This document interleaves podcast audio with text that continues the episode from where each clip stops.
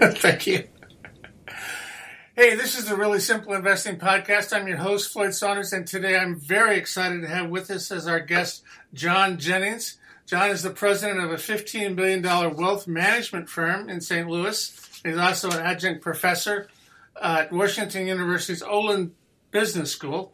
He has both a finance and a law degree from the University of Missouri and certifications in investment decisions and behavioral finance. So, John, welcome to the show. Great. Thanks. Thanks for having me. Excited what to be I, here. Yeah, good. What I'd really like to dig into is your book, The Uncertainty Solution. I found this book to be extremely fascinating.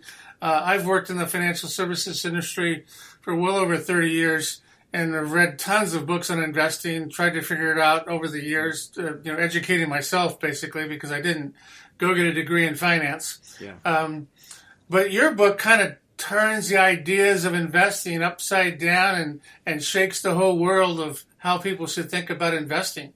And it's extremely well written. Yeah, thank um, you. Uh, well, well, I had some good editors. well, editing always helps, right? Um, it does.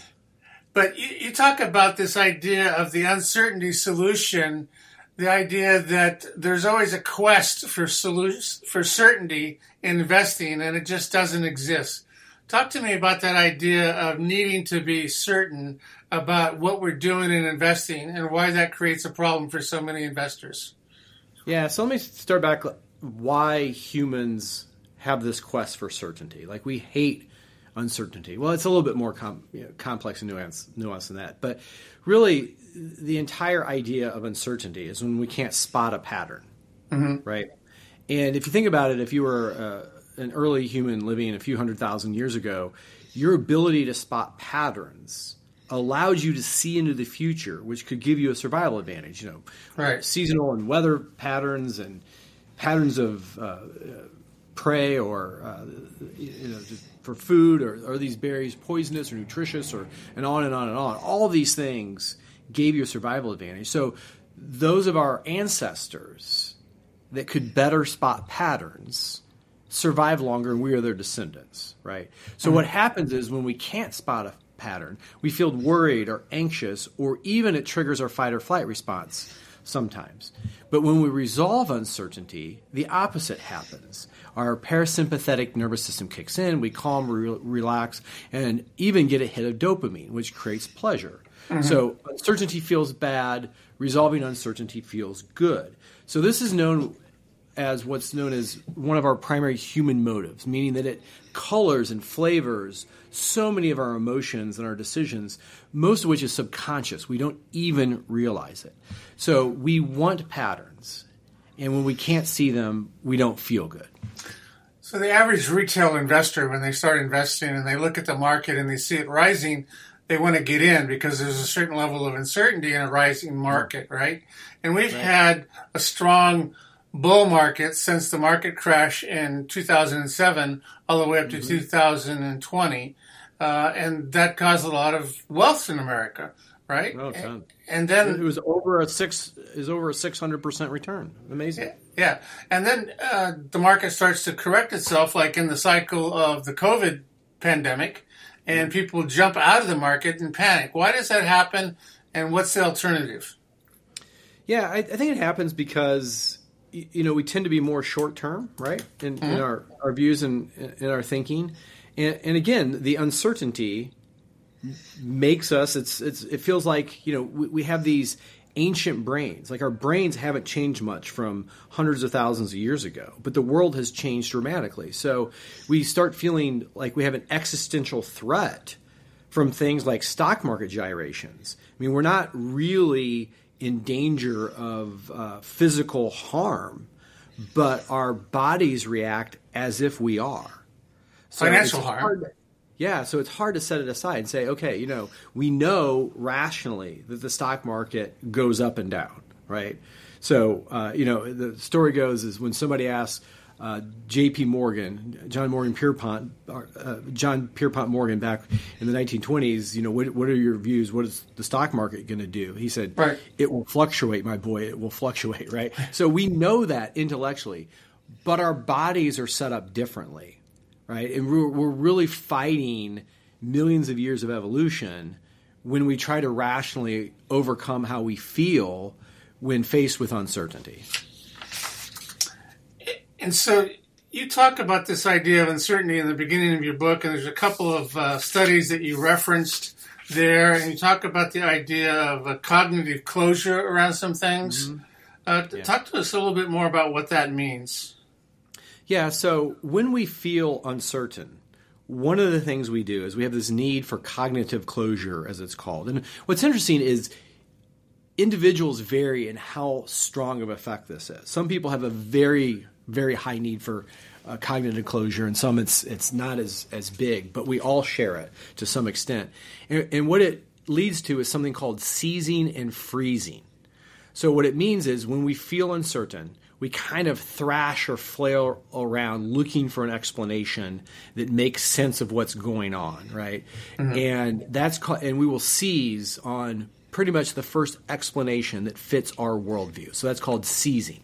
So now we feel good because now we, we feel like we have the world that makes sense. We have an explanation or we attribute a cause to something. And oftentimes that it may be a wrong explanation. You know, maybe maybe we think we've seen a pattern and it's really just random noise, but we seize on it. And then what happens is we freeze, which is we we don't want to readdress or have our uh, conclusions or explanations um, challenged because we don't want to experience that uncertainty again. So a great example was in COVID. So we all had a huge amount of uncertainty, you know, back in February, March, April, May of 2020. And there were all sorts of different viewpoints of what this COVID pandemic spreading the globe meant to us. Yeah. And some people said it's just like the flu and other people were like, it's just like the plague, right? And um, others that said, oh, you know, masking is great, others masking horrible. Then when we had vaccines, oh, everybody should get the vaccine, nobody should get the vaccine, et cetera, et cetera. But what was interesting is, is as the science changed and the virus changed, and as we learned more, everybody pretty much needed to change their views. No matter which side of the political or COVID spectrum you came from your views needed to change because the facts changed. But so few people wanted to because they gained certainty by grasping on to whatever explanation made sense to them for what was going on. And it's fascinating, and it was just textbook for one of the ways that we all react to uncertainty. And in those particular cases, there were so many instances where people clung to facts that were just conspiracy ideas uh, and created so much more confusion in the place. But as it relates to the market, the market took a sharp correction and then a recovery while the COVID pandemic was still going on. Can you talk to us a little bit about how you saw that occurring and how that affects people's thinking around investing? Yeah, so back back in 0809 when the market dropped 57% from its peak mm-hmm. to its trough and we had the you know of course the great financial crisis I, I, really didn't know how to advise clients. Like I thought to be a, a good advisor, I need to know everything what that was going on and be able to have some ability to predict what was going to happen. Yeah, and you talk about that extensively in your book, right? Yeah, and, and I, I, I couldn't like I couldn't see a way out. I didn't know what was going to happen. I was paralyzed when it came to advising my clients, and it caused me a lot of stress and angst. And really, the hmm. genesis of this book was after that. Like, I need to find a better way, and it sort of plays out in the COVID crisis, where uh, you're right from from February 26th to March 23rd, the, the S&P 500 dropped almost 35 percent and it, it dropped quicker than any time in history, including in the 1929 crash. It was, mm-hmm. as we all remember, it was it was breathtaking. But the the bottom was March 23rd, and I wrote an article in Forbes on March 26th, and it was titled something to the effect of "Even though a recession is looming, it doesn't mean you should sell out of the stock market." And it made the point that you cannot make stock market decisions based on what you think is going on or is going to go on in the economy. And a great example would be is imagine that you and I were sitting around on you know March 23rd or March 26th, and we had a crystal ball, And we knew for a fact that we had just had our thousandth COVID death reported in the U.S. But our crystal ball told us what was going to happen. You know, we're not going to just shut things down for a few weeks or a few months. It's going to go on for years. Uh, the thousand COVID deaths is going to grow into almost 350,000 by the end of the year, nearly 6 million worldwide over the next three years. Pro sports leagues are going to cancel their seasons. We can't travel internationally, even to Canada. GDP is going to drop by almost 9% next quarter. Um, that unemployment is going to spike to 14.7%, by far the worst that we've seen since the Great Depression. Like, if we knew all those things, most people would say, I'm going to move to cash or treasuries or gold or put it on, you know, put it, put money in my backyard and dig a hole. But what happened is March 23rd was the bottom, as we know. And mm-hmm. the stock market rebounded by 70% just through the rest of 2020. So and that was a very quick rebound, right? It was unbelievable. And what it tells you is you cannot use what's going on in the economy or news from the real world to tell you what's going to happen in the stock market. It's a mental model I talk about in my book called The Stock Market is Not the Economy, right? So you uh-huh. can't use what's going on in the economy or news in the real world to inform your stock. Uh, positions or your, your strategy. It, it kind of flips the other way around. Like the, the economy doesn't predict the stock market. The stock market predicts the economy ish, not perfectly. So the stock market moves in advance of things feeling better. And that's what happened in 08, 09. It's happened time and time, uh, um, time and time again. Let me ask you a question about that. The stock market moves in advance of economic changes. And you say that the stock market prices in some of those economic changes ahead of time. But how do the experts in the financial trading industry know what's going to go on in the economy over and above what economic indicators might indicate for the rest of us as consumer investors, retail investors? Well, you know that's a that's a really interesting point because investment experts and economists are horrible at predicting the future. Yeah. So it's so what you'll what you'll end up having is this thing where you have economists or investment experts, like they've been doing for the last few quarters, saying, "Oh, we're about to go into recession. We're about to go into recession. We're about to go into recession," and it doesn't happen or you see all these analysts saying, um, you know, kind of the rebound um, that, that, we've we've experienced this year and late last year. You know, it's it's it's not real, uh, or people saying it is real. So you have all these people predicting different different things, and they're horrible.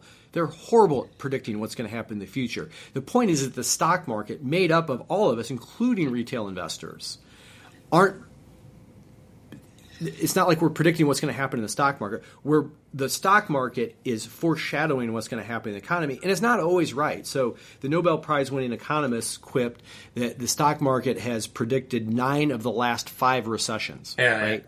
So, so it's an ish. Like it's not it's not perfect, but if there's going to be a turn, either from uh, the market going up or from mm-hmm. the market bottoming and coming back down, it's going to happen in advance of the economic news. So we saw a market correction in 2022, and that the market, the Dow fell, the S&P fell, all that sort of thing, quite a bit. Um, are we now in a recovery in the stock market? Maybe, I mean, the economy hasn't really fallen into recession. Yeah, Is the stock market really in a recovery at this point? Um, I don't know. That's a that's a great question. I, I don't know if you know. I think some you know the the stock market so far the the recovery has been very narrow. It's been on the back of a you know a handful of mega cap tech stocks. Um, a lot of the the stock has, market hasn't done nearly as well. And I've, I've, read read people that have said, "Oh, well, you know, it's such a it, it's so narrow, it's a mirage." And other people that have done analysis and say, you know, this often happens. You know, whether it's tech stocks or anything else, you often see narrow uh, recoveries, and then the rest of the market follows. So who knows? Who knows? Time will tell you, you, talk about in your book. Kind of, that's kind of a theme in my book. Is is you know the book's called the uncertainty solution. And right. The solution isn't that you read the book and you have more certainty. The solution is is to accept the fact that uncertainty is inherent um, and it's going to be with us, and that the future is inherently unknowable. And my book really gives tools. I have 35 what's known as mental models in the book that help investors focus on what they can know and what they can control instead of doing things that aren't as effective, which is, for example, listening to experts and their opinions of what's going to happen. Yeah, you have a whole chapter on bearing experts, uh, beware of experts bearing predictions, right? Yeah, yeah, beware. And, and, and you know, those experts are, you know, the economists that we talk to, yeah. the the financial analysts that indicate whether or not a, mar- a particular stock is going to go up and down by yeah. producing analyst reports that Warren Buffett basically said are useless. Um, yeah.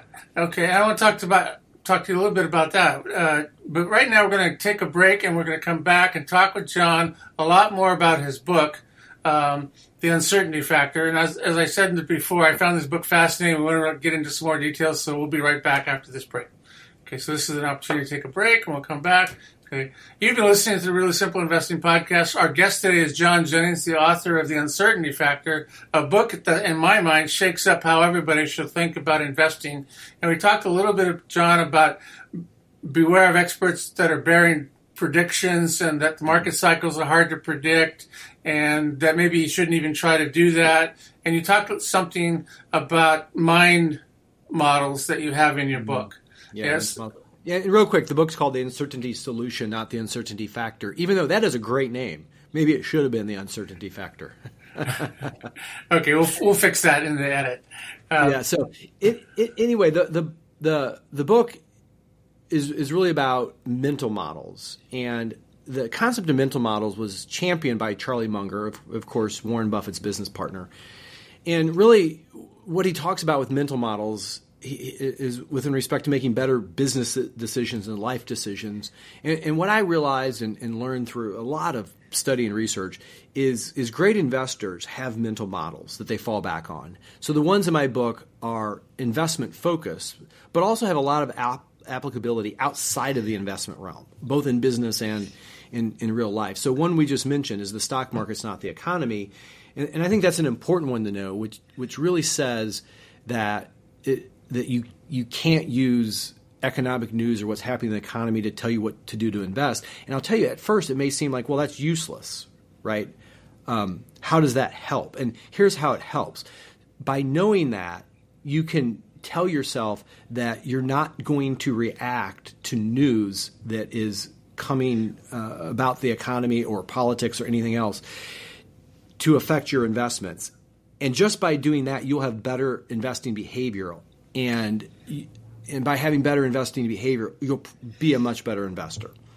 Um, other mental models include, like I talk about, you know, correlation and causation, and it's so important to understand, um, you, know, that difference, and also about understanding market cycles. So, as an investor, as you build what Charlie Munger calls a lattice work of mental models, it can really help you be a better investor and the uncertainty solution is is not be so disturbed or emotional about uncertainty and say i'm going to focus on what i do know and what i can control and for the average retail investor the person that would typically listen to this podcast because we're trying to simplify yeah. investing yeah. what are the things that i should know about investing uh, if i'm going to get into investing i mean one of the things you talk about is you can't time the market and I'm mm-hmm. assuming that that also means that you shouldn't be a short-term investor. You really should be investing for the long term. But what are some of the other, you know, principles that I should lay onto as a as a starting investor?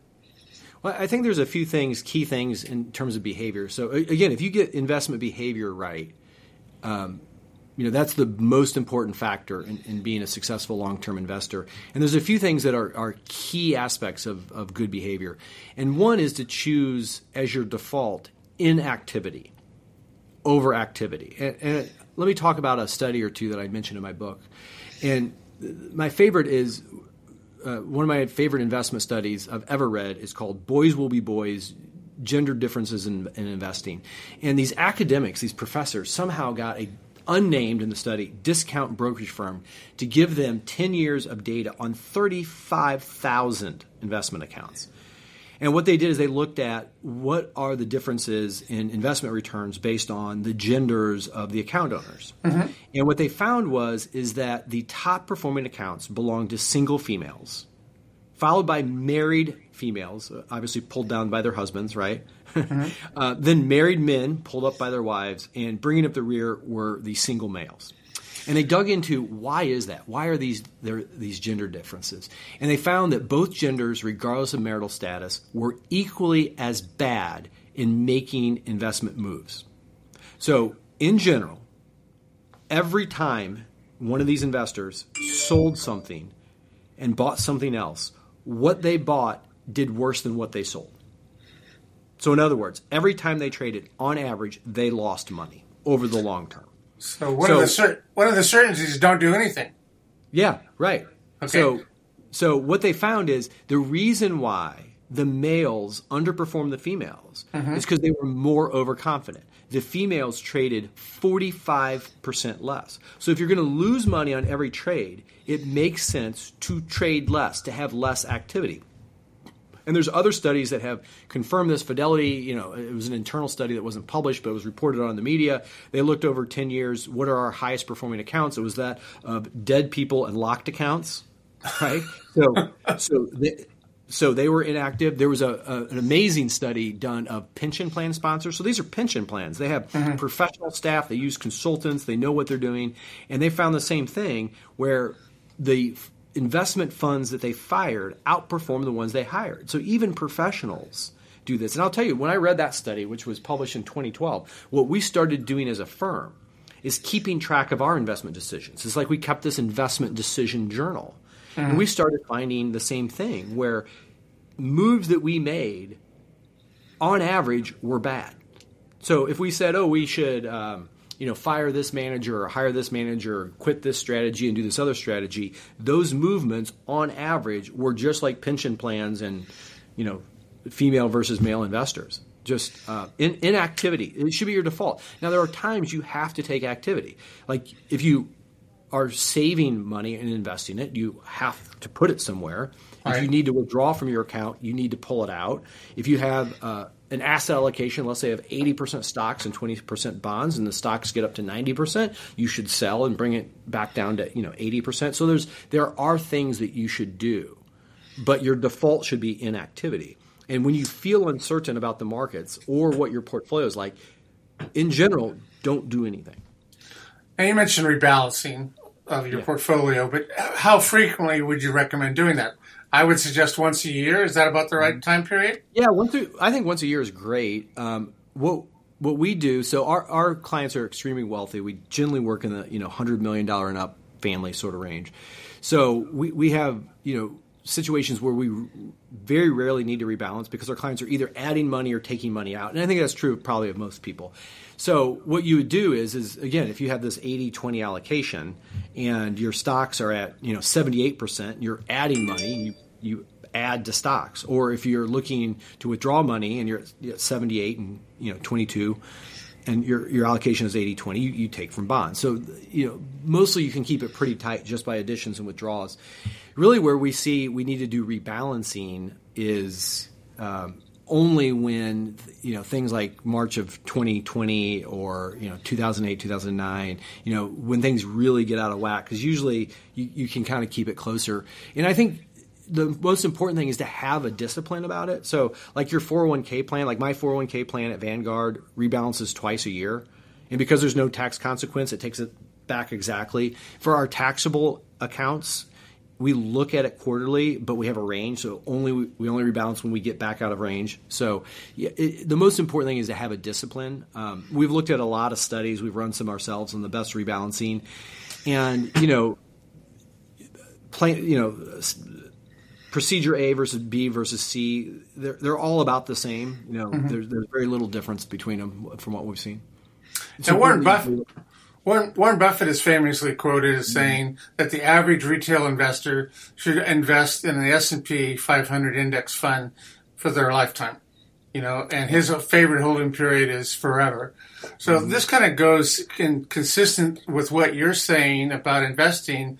Do you agree with what Warren Buffett is saying, or oh, is there more to I, it? I, no, I absolutely do, and it's it's kind of interesting. I mean, another reason I wrote this book is because we work with like the wealthiest of the wealthy, and we get to see what all sorts of huge investment firms, you know, Goldman Sachs and Merrill Lynch and Morgan Stanley and Northern Trust and on and on and all these top investment managers, we get to see not just what they say they do, but what they actually do. Mm-hmm.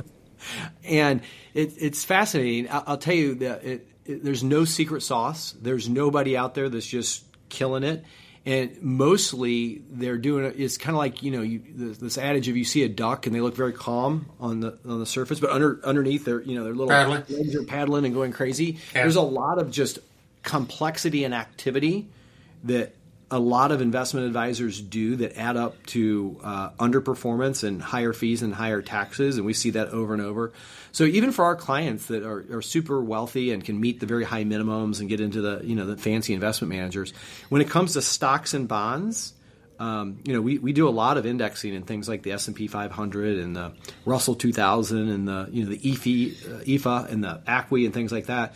And sometimes we do um, index funds that aren't capitalization weighted. I talk about that a bit in my book. That's that can be you know kind of fun for for some people. But yeah, we do a lot of passive investing. We use a handful of active managers, but it's really you know for people that can handle that sort of volatility because a great active manager is going to hugely underperform for long periods of time and you got to be able to, to, stomach that and then of course with the wealth of our clients we do we do invest in private equity venture capital private real estate but mm-hmm. on the on the stock side we mainly index absolutely Sure. Now you talk about the trend is not your friend. That's one of the titles of one of the chapters in your book, uh, and that's basically what you're saying here is that you don't really get much advantage by following trends. Just invest in the entire market is basically what you're saying. Is that yeah good and, and for the average investor? The genesis of this chapter is in, in response to you know really our, our, firm just turned 21 years old, but it's really over the, the last two decades uh, where where clients will see a trend and they'll say, "I want to invest in that trend," and really us digging in and researching that. I mean, whether it's been you know the the, the rise of cybersecurity stocks, right? Mm-hmm. So I see they'd they'd rightfully say, you know. The cybersecurity issue is only going to get worse. I want to invest in cybersecurity stocks or robotics or genomics, especially you know after um, you know, mapping the genome and the rise of CRISPR technology. You know, now we're seeing AI, we've seen electric vehicles et cetera, et cetera, and really looking at some mental models to use when evaluating trends. And, and our point isn't that you never should invest in trends, but just to know the challenges. And, and the primary challenges are, you know, number one, it's hard to spot a trend early. And if you're spotting it, probably everybody else is too. Right, um, so I talk about that and some mental models. You know, the second is if you do spot a trend, it seems like it's going to persist. Sometimes it changes and changes quickly. Mm-hmm and it doesn't work out as you imagine. And then the third, and most interestingly, is that even if you spot a trend early enough and it persists, so you're right, like what do you invest in? And I think an interesting fact to remember is that Google was the 21st search engine. That it's rarely the market pioneers that go on to be the long term successes. Yeah, in fact, that, the early pioneers have a huge amount of failure and, and typically have less than 10% market share over the long run because what happens is is when there is a trend and there's going to be profitable. Think about the early automobile industry. You have all these startups that come into the industry and established firms that are trying to make money. And so, like the early car industry in the first two decades of the 20th century, 775 automobile firms went into business in the US. And during the same time period, 600 went out of business. So, like, which, even if you spotted the automobiles, this great trend, which wasn't in which was not obvious in the first decade of the 20th century, which car company do you invest in of these 775? Right. It's it's incredibly hard to do. So it's it's not like you should never invest in, in trends, but just realize if you're going to pick an individual stock, you know the odds are against you. It's better to, to think like, well, if I'm broadly diversified in index, like take AI for example. Mm-hmm. Like you, if you own the S and P 500, you own Microsoft, which is a big shareholder of OpenAI, which is the, the firm behind ChatGPT, or you own Google, you know, Alphabet, which has their AI of Bard, and you have all these other companies that are doing AI that are just in the S&P 500 and then you have companies that aren't doing AI but want to do AI and likely will buy some of the private companies that are doing AI, right? Because they want to be competitive. Or you could invest with a, you know, an expert manager or and if you have enough money, a venture capital firm. But to try to do it yourself and say I'm going to pick AI stocks. You know, maybe you picked Nvidia, right? But but probably if you've owned it for a while it was because, you know, maybe it was the rise of video games and the promise of the meta the metaverse, right? Because that was all the rage and NVIDIA was doing that, but then all of a sudden it's no, they're great chips for AI. So it's it's really difficult to do. And, and again, I don't mean to just like throw like a, a, wet blanket on everything and say everybody should just index all the time and the future is completely unknowable. That's not the point. The point is having useful mental models to help you evaluate decisions you're going to make and have better behavior, or if you use a financial advisor to be able to evaluate their advice. And you have several mental models in your book that we have not had a chance to talk about yet. I would love to have you come back on the show a second time and talk more about those mental models. This has been oh, a tre- this has been a tremendous introduction to some of the ideas that's in your book. Um, and I really appreciate you taking the time to talk to us about these today. Uh, this is really just kind of, you know, skim the surface of what this book is about. Um, so I think everybody should read this book. That would be my recommendation. Uh, Thank you. Yeah, yeah. and um, I've really enjoyed talking with you today, John. Thanks so much. Thanks. I've enjoyed it as well. Thank you. Yeah, and